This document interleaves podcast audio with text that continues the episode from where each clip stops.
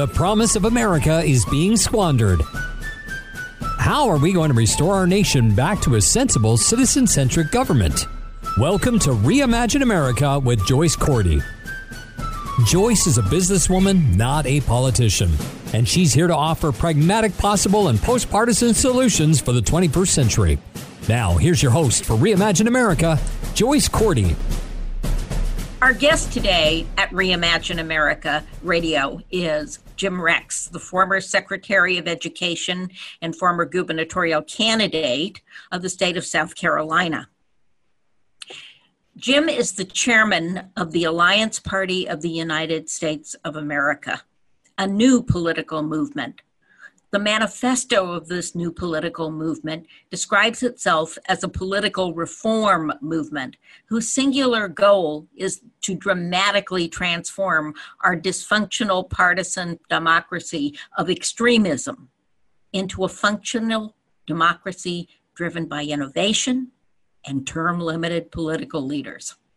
Unlike the duopoly, the Alliance Party's aim is not to move the direction of the country either left or right, but rather to move it forward, to create a revitalized, world leading United States. Let's call it America 2.0.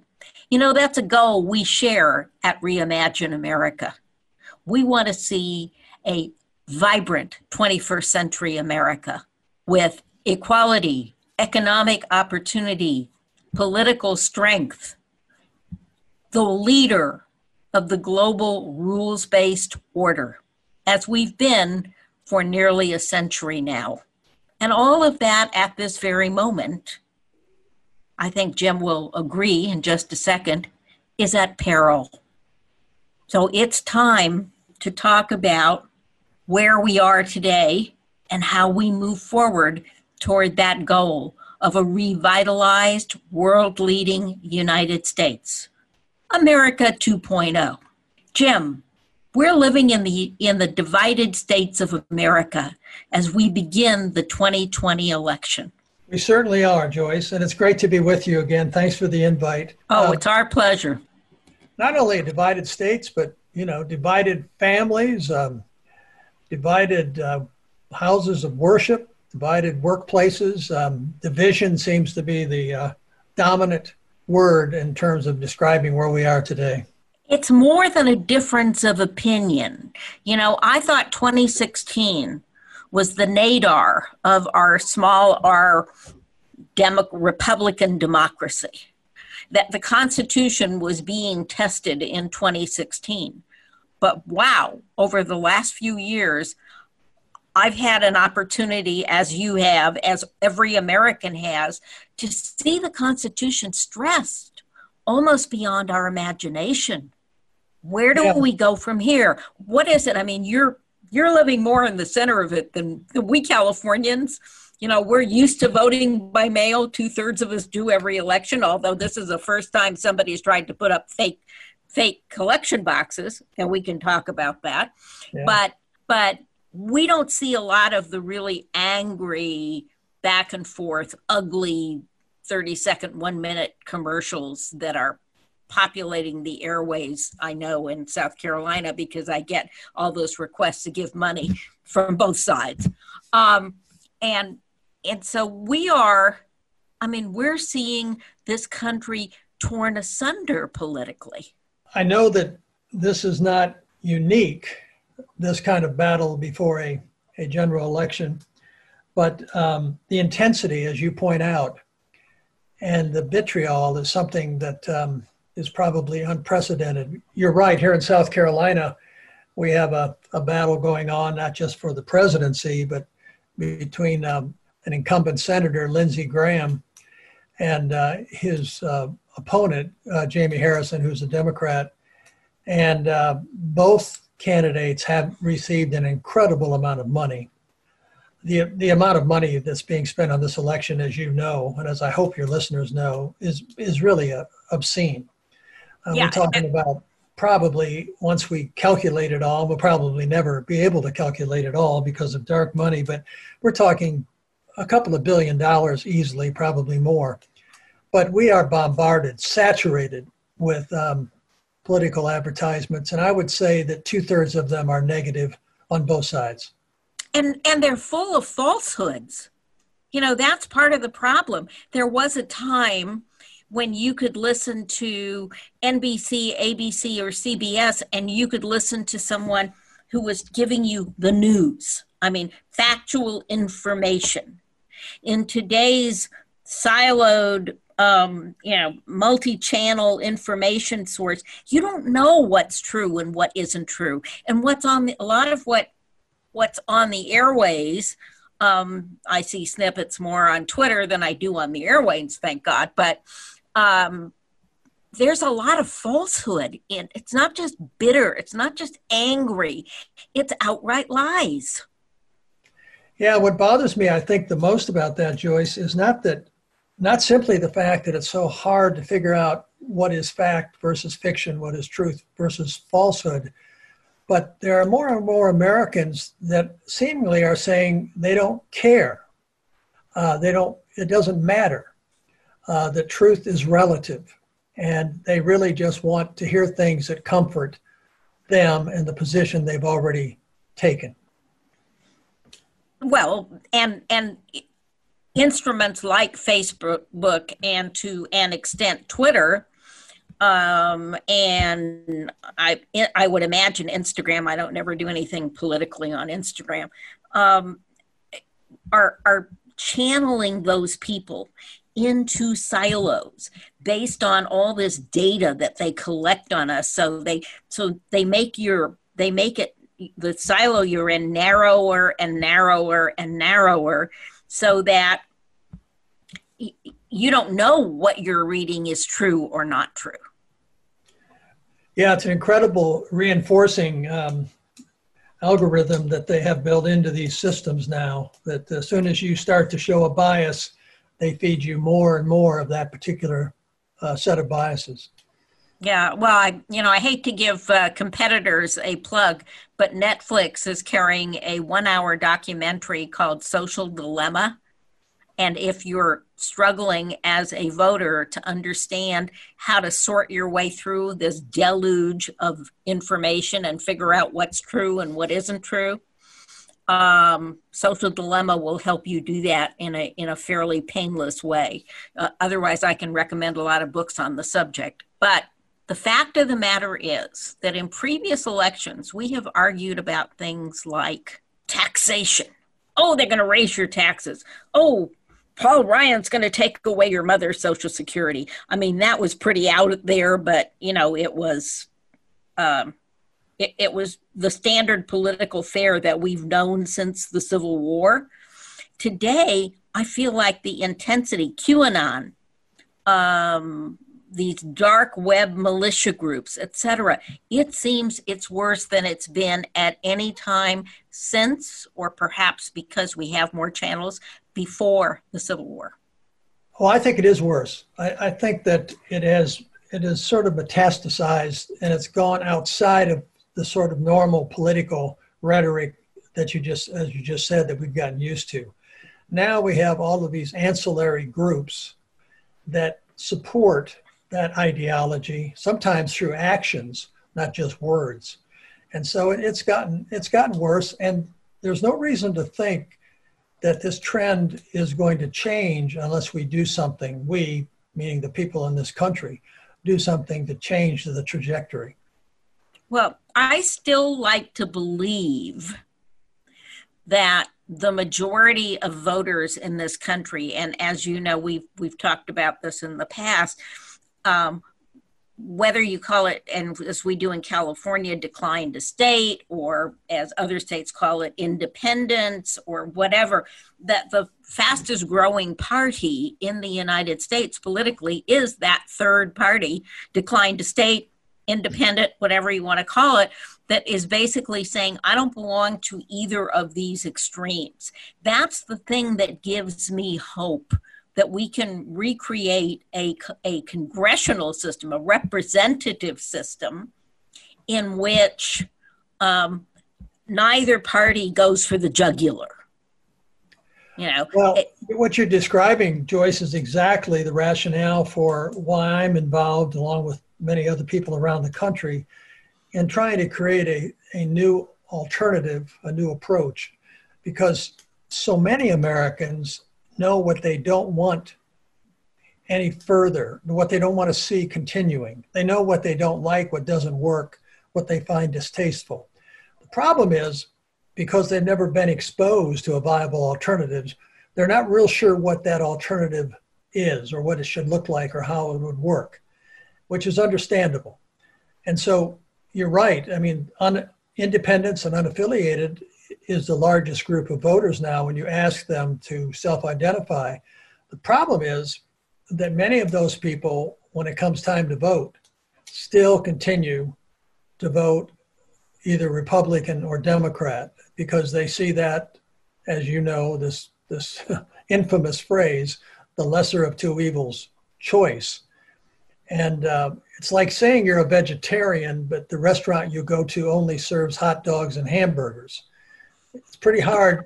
It's pretty hard to act upon the fact that you say you're a vegetarian, just as now it is very hard to act on the fact that you say you're an independent. Well, yes, and then when you say you're an independent, the next question that that they ask is, well, do you lean Republican or Democratic? Exactly. And and the fact of the matter is that what made this country work until very recently, I mean, who was who was George Bush's first um, house guest at the White House? Ted Kennedy and his wife had him up to the, you know, to the residence, had dinner, watched a movie, and talked about what they could get done together. Right. And that was that was less than 20 years ago.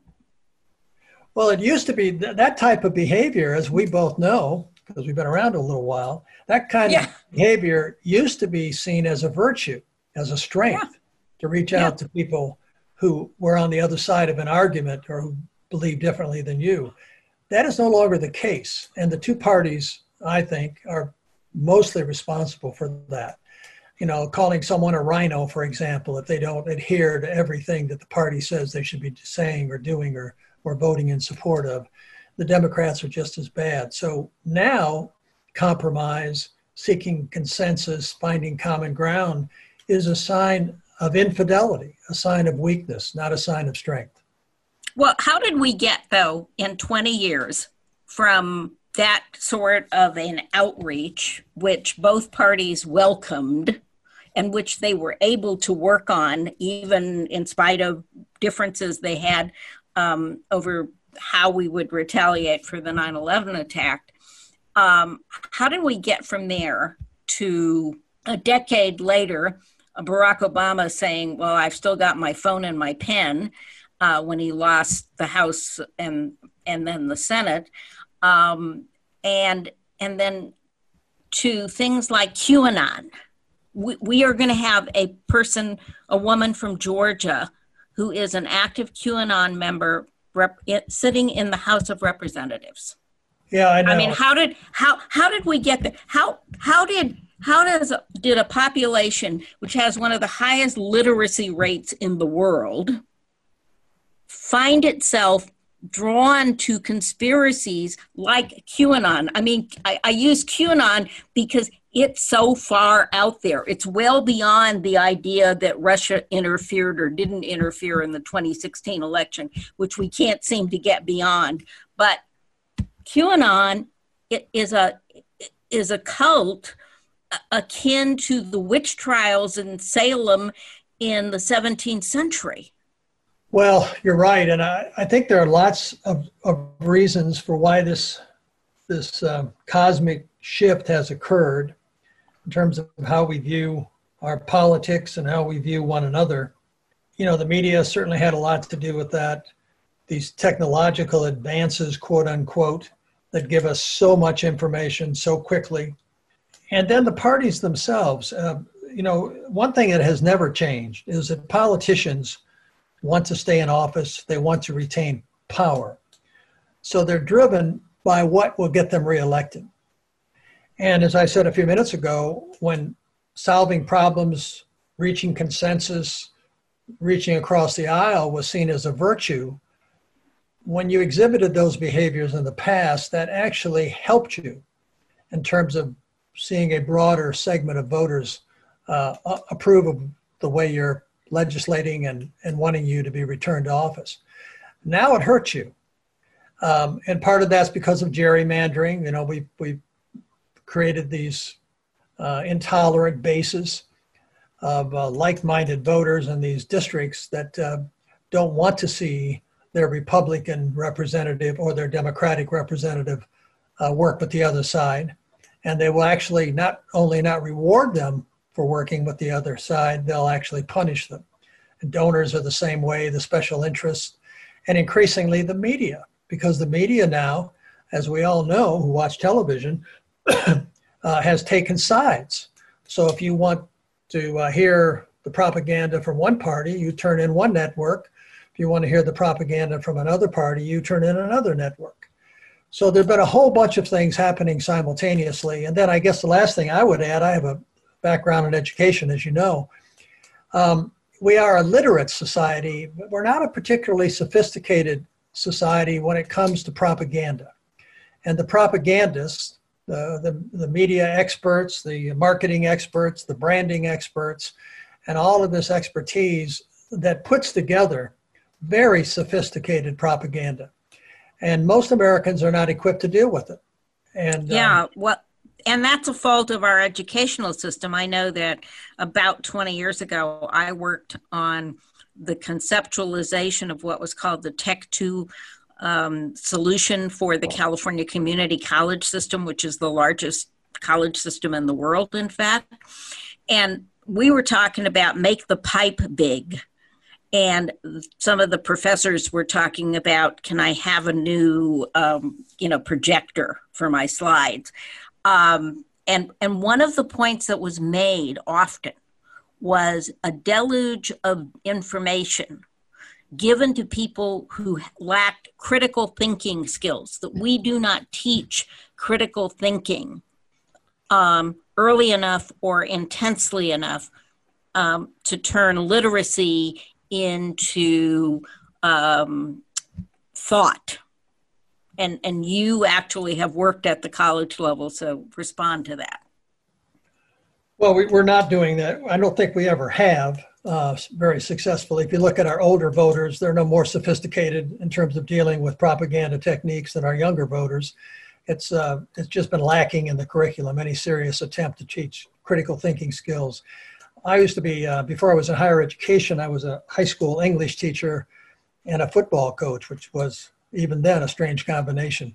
But um, what I taught in my English class on my own was a four-week unit on propaganda techniques and you know the bandwagon technique, the glittering generalities, and all the others that have been used for generations. But those basic techniques now are so sophisticated um, with the use of visual imagery and and uh, you know music and uh, repetition and all, you know the, the people who are the, giving the testimonials they're they're selected very purposely for the demographics that the propagandist is focusing in on um, none of that stuff is really taught, uh, and it's not even taught, you know, through our social media. I mean, our news, quote unquote news, gives us what two, three minute bites of mm-hmm. subjects and topics that could easily take two or three hours to explain to the viewer.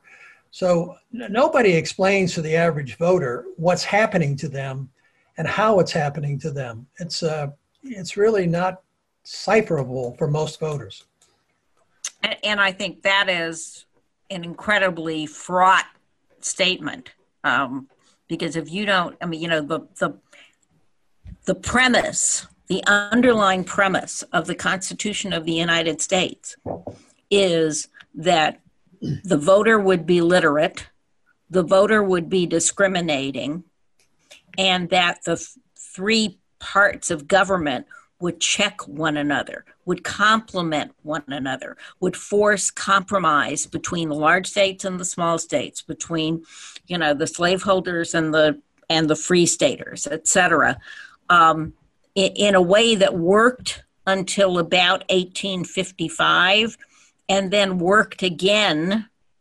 um, after, let's say, 1875, with the exception of Jim Crow. Um, we were able to, at the national level, find compromise, find common ground um, that allowed, um, you know, relatively, I mean, great progress in the 20th century. But we seem to have lost that ability.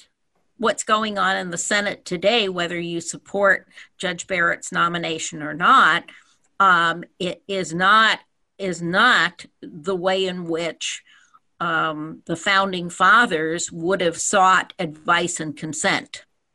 That's for sure. They they never would have foreseen what we have now. I think George Washington may have come as close as any of them when he warned a, warned us, tried to warn us in his last public remarks about the um, the uh, dangers of political parties, especially a two-party system. But um, the quest for you know the quest for power is is an extremely strong human uh, emotion, desire, motivator the only thing greater than that quest for power is the quest to maintain it, the fear of losing it. And you put those two things together the party in power, which is acting out of fear of losing, and the party out of power that is acting, acting out of desire to acquire it. And you have a two party duopoly like we have in the United States. You have guaranteed gridlock and you have guaranteed take, take no prisoners approach to political warfare. And it's gotten worse and worse with each election cycle. And undoubtedly, we're seeing the worst we've seen yet. And I, I tremble, frankly, to think about what lies ahead if we don't make major changes. Well, all right. Let's let's kind of take that one on in two parts. Let's talk about what's happening right now. What we are seeing these these lines of people lining up um, to early vote. Can't wait. I mean, you know, they say the election's 20 days um, away. I think the deadline to vote is 20 days away. Most states right now, I think about 44 states, have either got early voting, mail in voting, or both happening. And we're seeing numbers that were not expected in terms of early voting. I think that's a lot of people being afraid that if they vote by mail, it won't count uh, and they want to make sure their vote gets counted. You know I, I see that perhaps as more as more indicative of what we're seeing than um, great passion for a candidate. I, I suspect it's a little of both. Um, but you know what breaks my heart joyce? You know it was only a few years ago when you saw people standing for hours and hours just to exercise the privilege of voting or when you saw people who were concerned that their vote wouldn't be counted. That didn't happen in America. That happened in other countries around the world that we were trying to help become functioning democracies. In fact, we would send observers and teams to those places to try to oversee those elections because of the fear of those voters about the, the inability to vote safely or even accurately.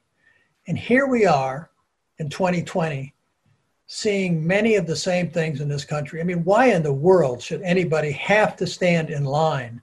I saw this on um, the news today in a polling place in Georgia for between six and seven hours to exercise the right to cast a vote.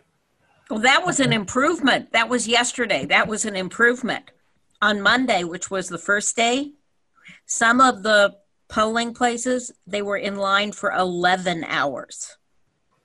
That is incredible. I mean, I, I just unconscionable is the word I'd use. Yes, and it, and what's so what's so terrible about it is it's premeditated. Mm-hmm. It, it's, it's not an accident that it's happening. No, it's not an accident. I mean, California. I mean, we vote. Like I said, two thirds of us vote by mail. In California, we have three parties. The Democrats, who are the majority, the next largest are the independents, and the smallest party is the GOP. So, what did the GOP do in Southern California? They set up their own unofficial uh, ballot drop boxes. And the state has told them to cease and desist, and they say, make us. And what they're going to do, because California, you know, God bless our legislature, um, who gives me more and more reasons to, to write another blog about why we need a part time legislature instead of a full time one. But they, in 2018, passed a change that allows ballot harvesting in California. And so, what's going to happen with this ballot box thing? What their intention was was that they were going to cull the votes based on you know the voter registration records and only submit the Republican ballots and dispose of the rest. I mean, this is California. This is supposedly the most sophisticated state in the union and they've been told to cease and desist in their response to the Secretary of um, of State of California is make us. If you're in the sound of my voice and you voted in Southern California, if the if the box wasn't chained to a public building, to a library or city hall, etc., you need to check whether or not your ballot's been received and counted. In 2020, how can that be? Well, as I said, it's it's it's it's the new um, uh, It's- rules it's re- rules of warfare. Well, but that's a- That's a point. We're going back to the time of George Wallace. We're not counting uh, jelly beans in the jar anymore. What we're doing is either, you know, putting people at risk of their lives sitting there for 11 hours in a line, or or we're saying, you know, if you're not really careful, we're going to toss your ballot. In fact, we've had instances here where people's ballots have been taken out of their mailboxes and thrown into the into the Guadalupe River. Um, and and so this is not normal behavior. This is not something. And both of us are, you know, grandparents. So it's not something I've ever thought would happen, ever worried about, um, or ever imagined. How did we get here? Well, one thing's for sure: if you're an enemy of the United States, if you're uh, if you're in Russia right now, or China, or a, num- a number of other North Korea, they're loving it.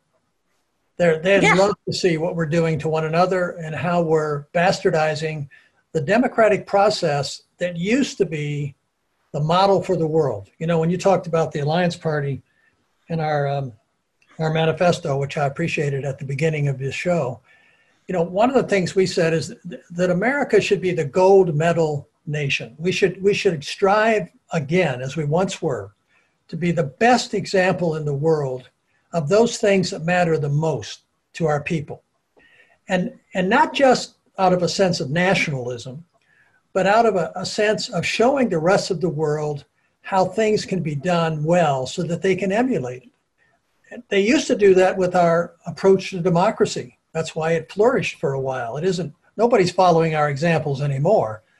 Um, but our enemies are sitting back and watching this gleefully. And, and really, how can you blame them? If you hate the United States, uh, you're not going to defeat us by building aircraft carriers or bigger missiles.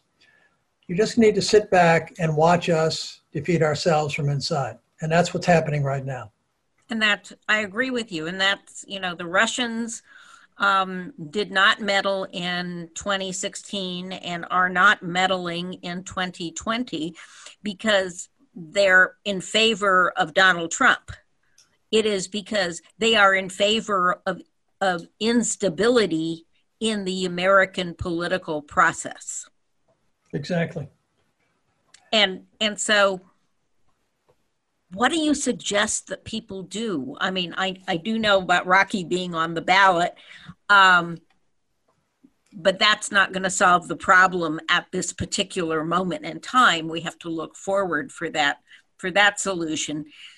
What do people do in 2020? I mean, what's Well, your right advice? now, yeah, right now, I think for the first time in many, many years, I have to say that I'm an advocate, and this will be the only time I will say this, and I hope to God it's the only time I believe this. But this time around, I think you should vote for the lesser of the two evils because um, the alternative is really um, too, too difficult to contemplate. Um, but that is not the solution. What, what that will do is to stop some of the bleeding, uh, maybe give us a chance to catch our breath. But what, what we're trying to do in this effort that I'm involved with, Joyce, is to get people to think about the day after the election results are confirmed.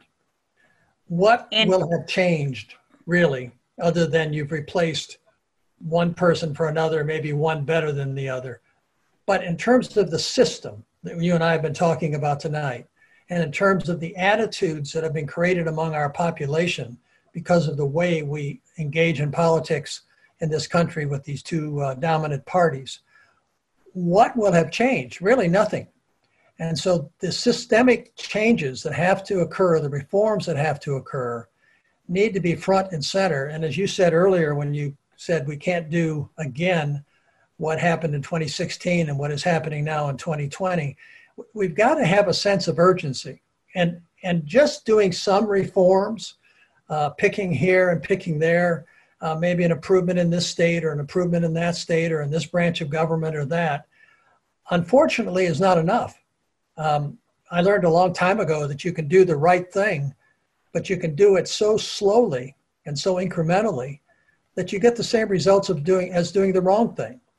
Sometimes you have to do the right thing, but you have to do it quickly in order to overcome the problem that's bearing down on you. Some people would use the analogy of climate change as being another example.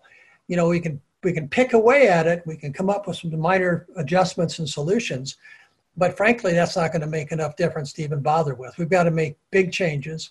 And I think we've got to make some big changes in how we conduct ourselves in our political system in this country. And I know one thing for sure. Not, as the older I get, the less I'm convinced of in, in terms of what I'm sure of, absolutely sure of. But I know one thing for sure. The two parties that created the dilemma we're in are not going to change it. They're not going to fix it. And, no, I would.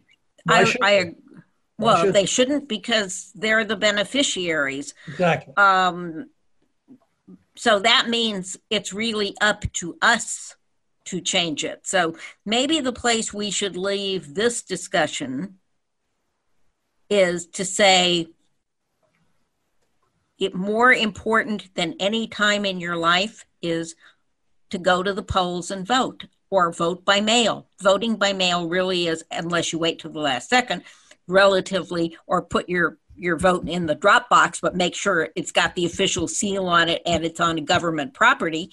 Um, but make sure you vote. Voting in large numbers, in larger numbers, showing an interest, getting involved is absolutely the first step to a conversation that, Jim, I'd like you and I to have on another podcast, which is to say, you know, if we value this representative democracy enough to want to continue it, we got to start now on the changes that have to happen before 2024.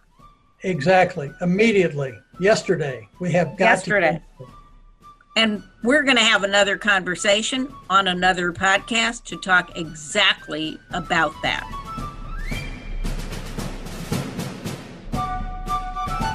Thanks for listening to Reimagine America with Joyce Cordy. You can learn more at reimagineamerica.org. Got a comment or an idea for a future show? Email Joyce at reimagineamerica.org or find her on Twitter at Joyce Cordy or at Reimagine Radio. Take a minute now and go to reimagineamerica.org. Join the forum. We'd love to hear your thoughts. If you love the podcast, donate and tell others. You can invite Joyce to speak at your next meeting or conference through reimagineamerica.org. And finally, don't forget to subscribe to this podcast at ricochet.com or c-suitenetwork.com. That's c-suitenetwork.com. Together, we really can reimagine America. This podcast is a part of the C Suite Radio Network. For more top business podcasts, visit c-suiteradio.com.